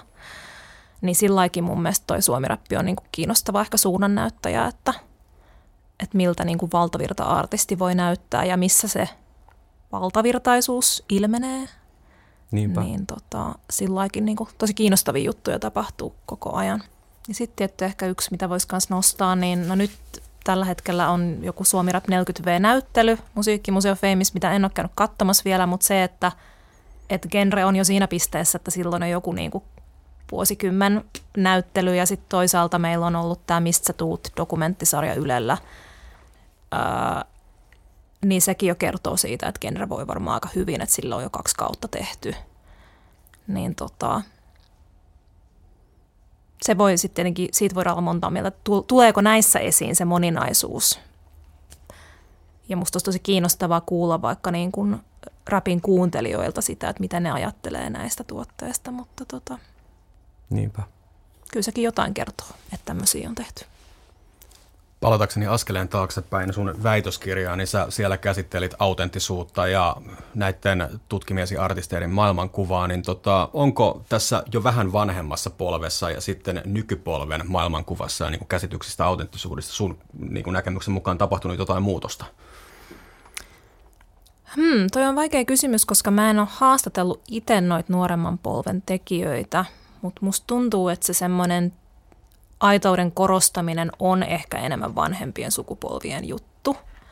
Että kyllä mä olettaisin, että mä olisin sen havainnut vaikka jostain somesta tai milloin mistäkin julkisista esiintymisistä keikoista, jos, jos tämä olisi tosi tärkeä niin kuin ja keskeinen juttu ylläpitää vaikka jollekin seksmeinille. En ole havainnut sellaista.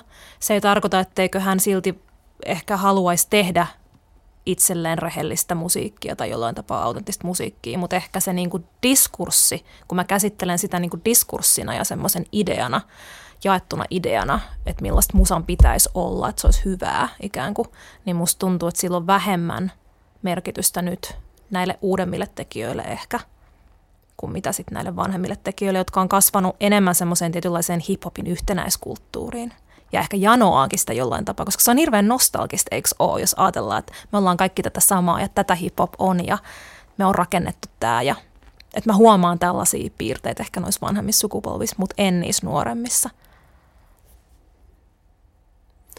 Onko tämän vanhemman ja nuoremman sukupolven välillä vielä jotain muita eroja? Osaatko sanoa, tuleeko mieleen mitään niin kuin selkeää, mikä erottaa nämä just seksmeinit ja muut tästä ihan suomirapin niin kuin ensimmäisestä ja toisesta aallosta?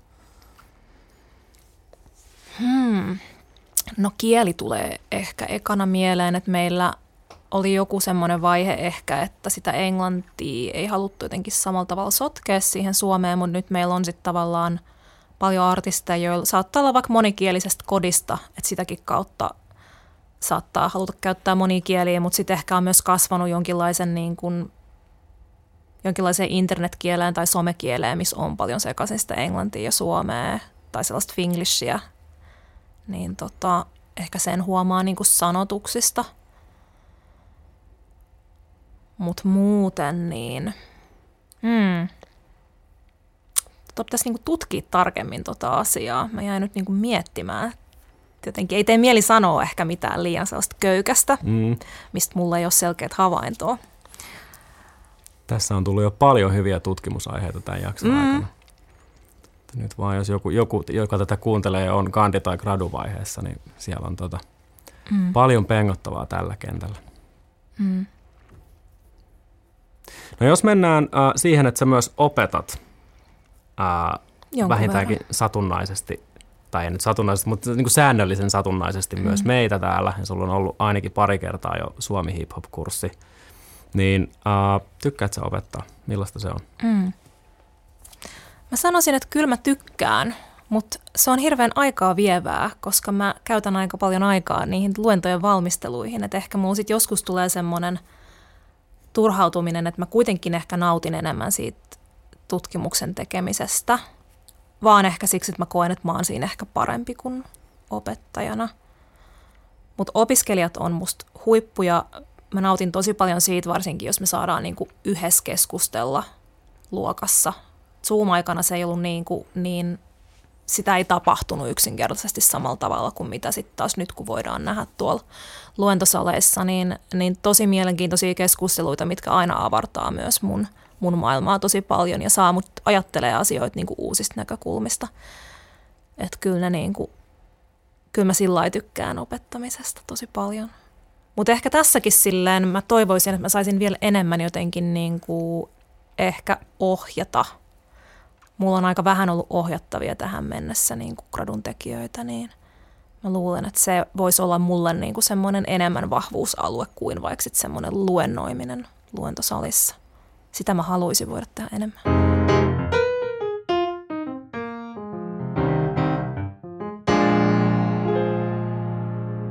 Hiphophan on juuriltaan leimallisesti mustaa musiikkia. Ja mä oon esimerkiksi lukenut tota, tällaisen teoksen kuin Seitsemän veljessä. Se on muistaakseni Mikko Aaltosen kirjoittama, joka kertoo rähinästä ja näin edelleen. Ja mulle tuli siitä kirjassa sellainen fiilis, että tässä ei niinku tiedosteta sitä hiphopin lähtökohtaista mustuutta niinku millään tavalla. Niin akatemiassa tämä on varmaan huomattu, että suomalainen ehkä niin kuin enemmän populaarimpi rap-historian kirjoitus on aika dominoivasti valkoista, niin onko nämä käsitykset muuttunut tässä matkan varrella ja tiedostetaanko tämä asia niin kuin laaja-alaisemminkin nykyään? No mä sanoisin, että äh, nyt kun siitä on alettu esittää kriittisiä näkemyksiä entistä enemmän ja sitten samaan aikaan meillä on tapahtunut yhteiskunnassakin muutos siihen suuntaan, että ei pelkästään rapissa, vaan ihan kaikilla taiteen aloilla on alettu kiinnittää huomiota tähän representaatioon ja, ja just näihin niin kuin historioihin, kenen kulttuuria, kuka sitä saa tehdä ja millä ehdoilla ehkä, niin tota, mä sanoisin, että Suomirapissa on nyt käyty entistä enemmän sitä keskustelua ja sitä kritiikkiä on nostettu. Esimerkiksi tästä Mistä tuut-sarjasta, siinäkin tokalla kaudella on tullut semmoinen vähän disclaimerin näköinen musta boksi alkuun, missä mainitaan nämä hiphopin juuret. mustien ja ruskeiden ihmisten kulttuuria syntynyt 70-luvulla Bronxissa New Yorkissa – niin tota, mä sanoisin, että sitä alkaa ole, mutta sitten ehkä nämä, jotka siitä on eniten hyötyneet, ää, eli, eli niin kuin nämä valtavirran valkoiset miesartistit, niin hyvin vähän, jos ollenkaan he vieläkään niin kuin julkisesti ainakaan siis pohtii näitä asioita. Että Elastinen jonkun verran on sitä tehnyt, mutta tota, mä niin kuin toivoisin, mä rohkaisisin siihen. Mutta kai se on se, että nykyään puhutaan niin paljon siitä, että jos mokaa jotenkin julkisesti sanoo jotain väärin, että sitten heti känselöidään tai jotain tällaista.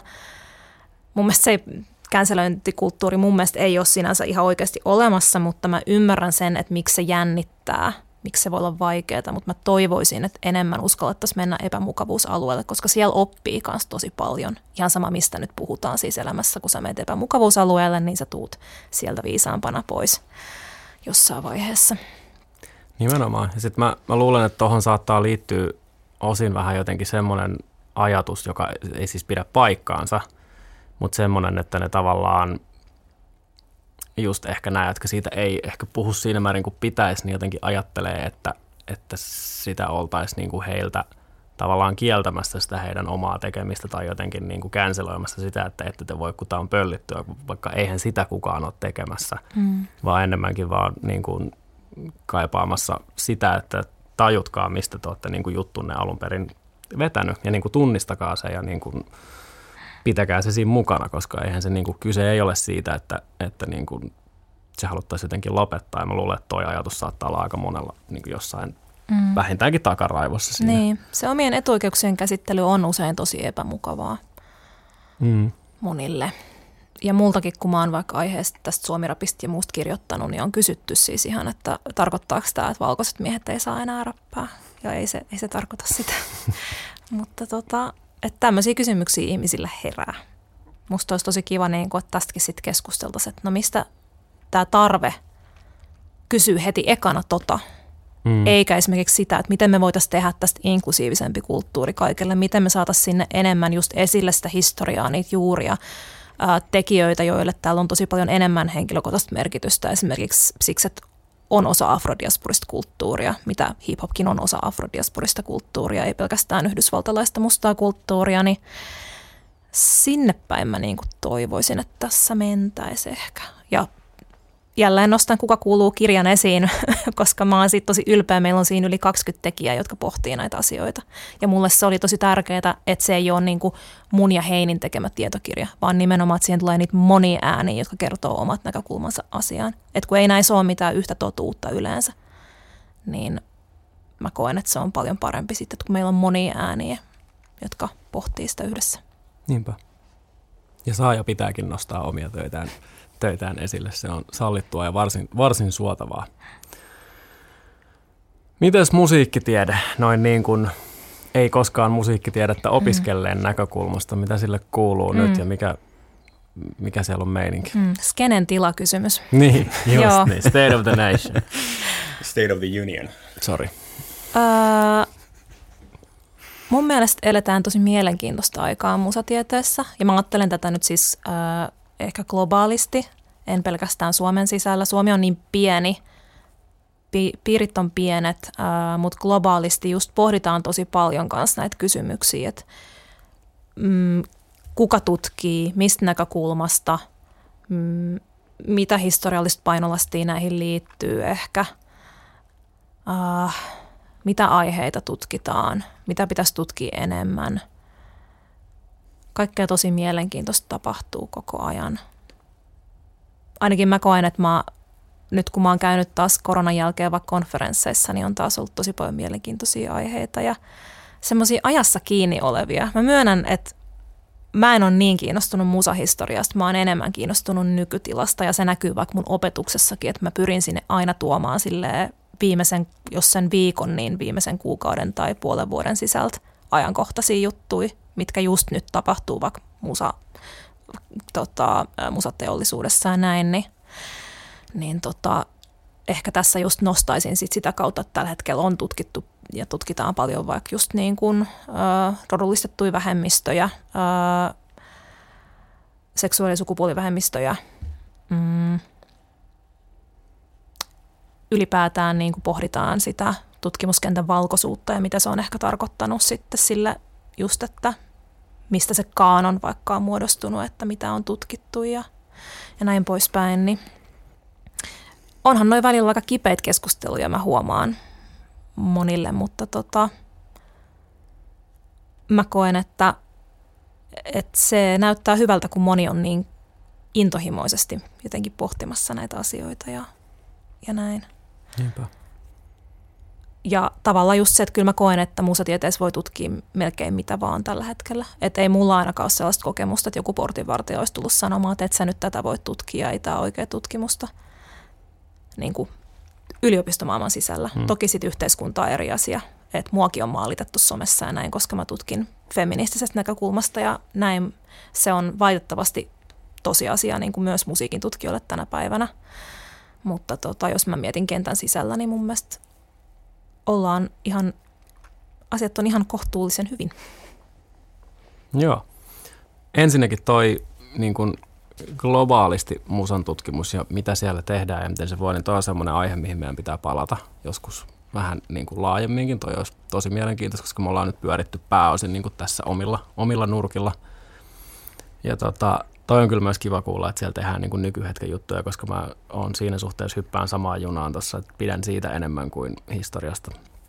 Silläkin on paikkansa, en halua mm, niin kuin väheksyä sitä missään, missään määrin, mutta, tota, jep, mutta, tota, mutta musta on siistiä, että tutkitaan myös nykyhetkeä, koska välillä on ainakin täällä opiskellessa tuntunut siltä, että tosi moni juttu keskittyy niin kuin viime vuosisadalle tai sitä edelliselle vuosisadalle. Ja sitten kun kumminkin nykyään tuolla on niin paljon kaikkea pengottavaa ja kaikki muuttuu niin tosi nopeasti, niin Niinpä. siellä olisi tosi paljon niin kuin, enemmän kiinnostavia juttuja tutkia ja lukea kuin mitä ehtii tehdä. Mm.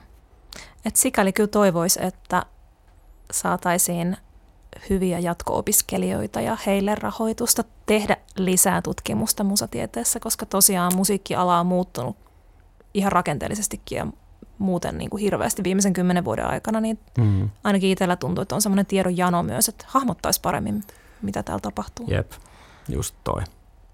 Koska siellä on kuitenkin yllättävän paljon semmoisia verhoja, joiden taakse ei näe ennen kuin menee sinne kurkkimaan, että niistä ei niin kuin näy läpi. Tässä keskustelun myötä olemme havainneet, että emansipatorinen tiedon intressi tai intressit ja sen lisäksi kriittiset näkökulmat niin vievät tiedettä ja yhteiskuntaa eteenpäin. Niin tältä pohjalta haluaisin Inka kysyä seuraavaa.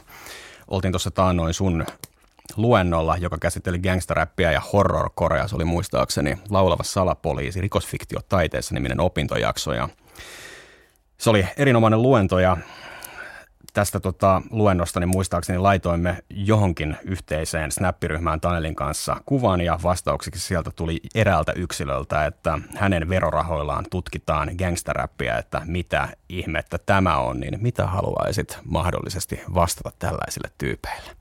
Hmm. Toi on kyllä niin kuin aina tietenkin ankeeta, jos, jos jonkun mielestä joku tehty tutkimus on jotenkin turhaa tai pois jostain hänen mielestään tärkeämmältä. Samaan aikaan mä kyllä pystyn jotenkin ymmärtämään sitä, koska maailmassa on paljon turhautumista aiheuttavia asioita. Mä ehkä suuntaisin sen turhautumisenergian sitten ää, kohti jotain muuta. mä en tiedä, miten mä diplomaattisemmin sen osaisin niin kuin sanoa, kun sitten samaan aikaan miettii, että vaikka gangsterapilla on aika selkeä yhteys, tai sitä kautta voidaan paremmin ehkä ymmärtää jos siihen perehdytään, että mitä yhteiskunnassa tapahtuu vaikka liittyen nuorten miesten syrjäytymiseen tai sosioekonomiseen asemaan, että, että sillä musiikilla on kuitenkin ehkä jotain kerrottavaa siitä. Ja, ja toisaalta se, miten vaikka UKssa, Briteissä ää, polisoidaan, niin kuin mä tämän luennollakin kerroin, että polisoidaan sitä, että mitä artistit saa sanoa kappaleissaan, eli puhutaan ihan suoraan sensuurista, että ne ennakkotarkastetaan jotkut kappaleet, jos artistilla on niin kuin tiedetty rikostausta, niin, tota, niin kyllä mä näkisin, että niillä on aika paljonkin semmoista ihan selkeät yhteiskunnallista relevanssia –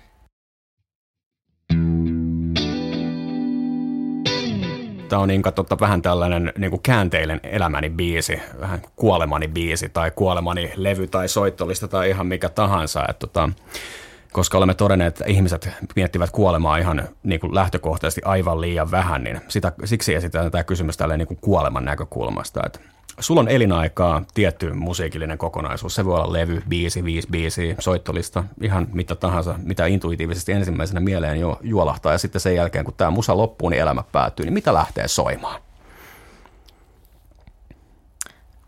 No, tämä voi olla tämä niinku tämän hetken vastaus ja liittyy omaan akuuttiin elämäntilanteeseen, kun sofa on nyt tässä lopettamassa ja – ja tässä tämä hautajais- ja kuolema-teemakin on pyörinyt tavallaan vikojen keikkojen osalta, niin koska se on ollut niin iso osa mun elämää tähän mennessä, niin äh, varmasti joku sofan biisi, ainakin mun on helpompi ajatella nyt, että niinku biisi eikä vaikka joku levy tai joku soittolista. Ja ehkä erityisesti siellä sotamaalauksia on ollut itselle merkittävä semmoinen kanavoinut ehkä jotain omaa elämäntilannetta ja edelleen liikuttaa, vaikka se on aika menevä ralli, mutta, mutta siinä on ehkä jotain semmoista niin kuin,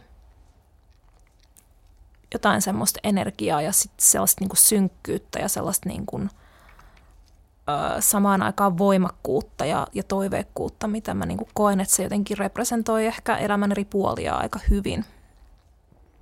Mutta tosiaan siinä on se semmoinen joku henkilökohtainen merkitys myös taustalla, mitä en ehkä tässä lähde avaamaan sen mm. enempää. Tähän on aivan erinomainen vastaus, sekä ajankohtainen että omiin kokemuksiin kytkeytyvä. Loistavaa. Kyllä, kyllä vaan, ja jos en nyt muista aivan täysin väärin, niin tämä saattaa olla ehkä ensimmäinen vastaus, jossa on vain yksi biisi. Oh, mielenkiintoista. Mm. Muut on tähän mennessä tainnut esittää enemmän jotain niin kuin pidempiä kokonaisuuksia, ehkä levyjä tai, tai sitten jotain niin kuin klassisen musan teoksia. Mutta... Mm, tai useamman levyn tai ihan mitä tahansa, mutta Jep. jotain pidempää formaattia. Tai no. ehkä tyyli viisi biisiä. Joo. Mulla on kyllä myös sellainen ajatus, että jos mä kuolen, niin mä haluaisin, että se on ohi nopeasti. Ja sitten musta tuntuu, että jos mä odotan koko levyllisen, niin mä vaan niin kuin venaan sitä turhautuneena. Mä, oon siis, mä en ole myös kahden kärsivällinen ihminen, niin siksi mä, mun on vaikea ajatella, että se olisi kokonainen levy. Elä hitaasti, kuole nopeasti. Joo, juuri näin. Just Mieletöntä. Hei, kiitos Inka ajastasi. Tämä oli todella mielenkiintoista kaikin puolin DJ-jutuista tutkimuksen kautta gangsteräppiin ja musatieteeseen ja takaisin ja kaikkea mahdollista. Milloin sua voi nähdä seuraavan kerran soittamassa levyjä klubilla? Ihan klubikeikka, niin seuraavaa 15.12. Helsingissä Kutosella. Pitää tulla tekemään DJ-tutkimusta, haistelemaan ilmapiiriä. Ja toivomaan biisejä. Ja toivomaan biisejä. Sopimattomia Saa biisejä. Tulla. Tervetuloa. Kiitos vielä kerran Inka, että tulit. Kiitoksia. Kiitos. Uh, sinä siellä linjoilla kuuntelit tota, äänialtoliikettä, joka on ainakin vielä toistaiseksi Synkooppilehden päätoimittajien puheohjelmaa. Lehti on ilmestynyt ja posti on hukannut niistä puolet, joten jos sen haluat itsellesi, niin Konsta sen polkupyörällä kiikuttaa. Jos Konsta on estynyt, niin, niin sitten keksitään jotain. Uh, lehteä voi lukea myös issu.comista ja tota, meille voi lähettää palautetta Facebookissa ja Instagramissa ja sähköpostillakin, jos joku vielä sellaista käyttää.